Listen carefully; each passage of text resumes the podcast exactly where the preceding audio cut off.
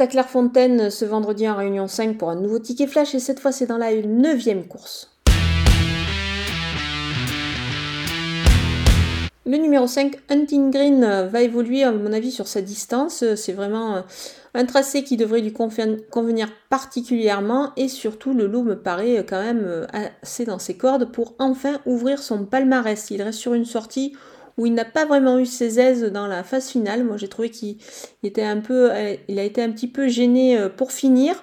Donc ce cheval qui possède une belle pointe de vitesse devrait pouvoir se réhabiliter ici. C'est pour cette raison qu'on va le jouer au jeu simple gagnant placé.